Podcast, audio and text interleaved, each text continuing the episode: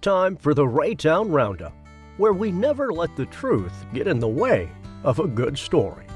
Today's tall tale is sure to amuse, entertain, and lead to laughter, or at least a snicker or two.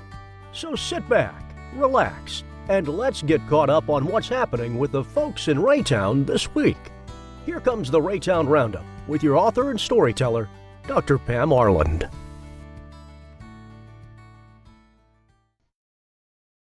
There have been glorious spring days in Raytown.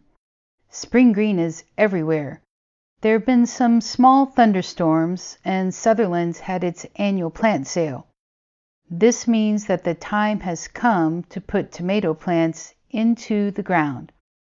Iowa and Colorado had snow this week, which was, you know, too bad for them. Raytowners just took this as confirmation that we are smart to not live any farther north than we do. Bob has been inspired by the weather and a coupon he received in the mail.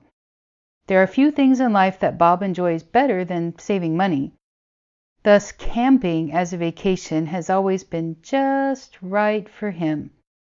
Not only does he seem invulnerable to mosquito bites, scorching summer sun, and water moccasins, he also gets the added pleasure of thinking of how much money he is saving while he is camping. So this week, when he received a coupon in his email to save money on campsites at Longview Lake, he was happy.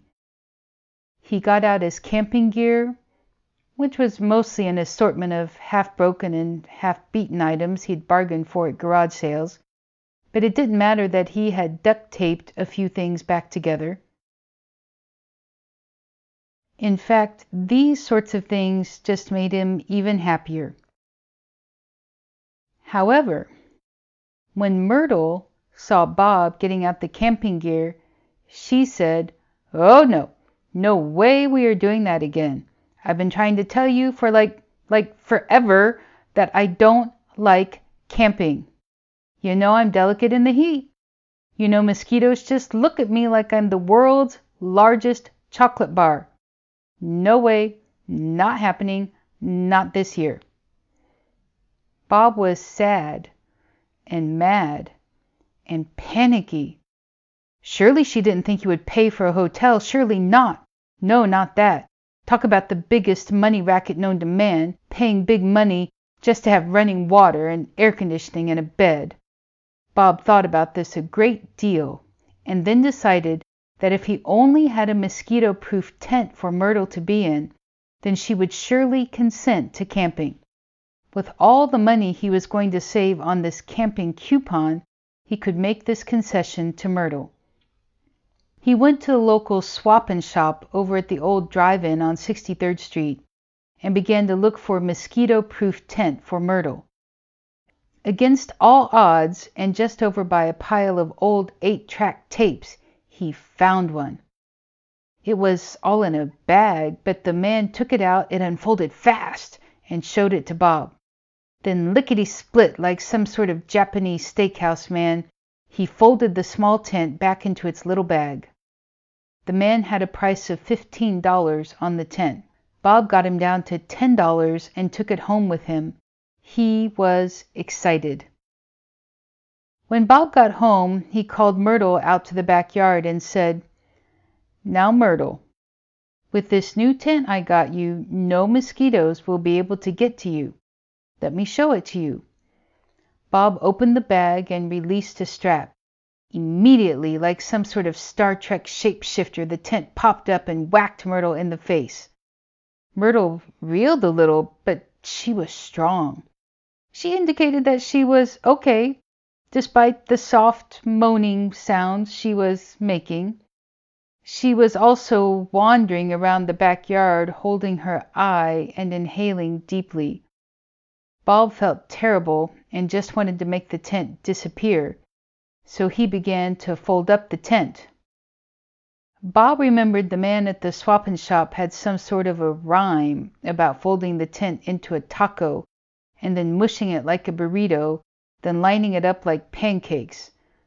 Or was it first a burrito and then a taco? Anyway, Bob just wanted to get this whole incident behind him.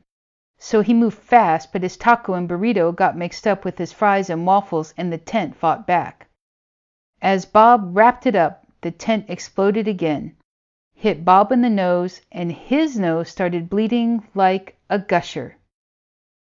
Bob began to run around looking for a paper towel or something to stop the bleeding. Myrtle still had her hand on her one eye, but she grabbed a roll of paper towels and headed over towards Bob. He put the towels under his nose and waited. Eventually, they both sat on the back porch, suppressing pain reactions and waiting for recovery to come. After some time, it became obvious that Myrtle had a black eye, and Bob had a very bruised and perhaps even broken nose. It was also obvious that his perfectly fine Goodwill shirt had been ruined. Naturally, Fred, Bob's arch enemy since high school, came around to the backyard just then. Fred took one look at them and said, Are you okay? Should I call the cops? Bob and Myrtle both said no and looked miserable. They explained about the tent, and Fred went right over to it and, like a samurai ninja warrior Japanese steakhouse man, folded up the tent and put it back in the bag. It took about fifteen seconds. Bob disliked Fred even more at that moment. Fred began to say something else, but he received a text message just then and said, Well, my daughter seems to be celebrating National Unicorn Day, and in this picture she and my wife are currently covered in glitter and some of the most terrible makeup I've ever seen. So, major emergency at home. I'm off. After a long silence, Myrtle said, National Unicorn Day? Is that a thing? Really? Bob cut a crooked, swollen smile and said, Lord have mercy, I hope not. Myrtle's eye was partially swollen shut now. She said, No camping this year. Bob took out his coupon for the Longview campground, tore it in half, and said, A hotel in Branson it is, then. He leaned over to kiss Myrtle, but then decided that neither one of their faces were up to the task. He then patted her on the hand and said, Can we at least get a coupon for the hotel? With her one squinty eye, she looked at him and said, Yes, of course we can.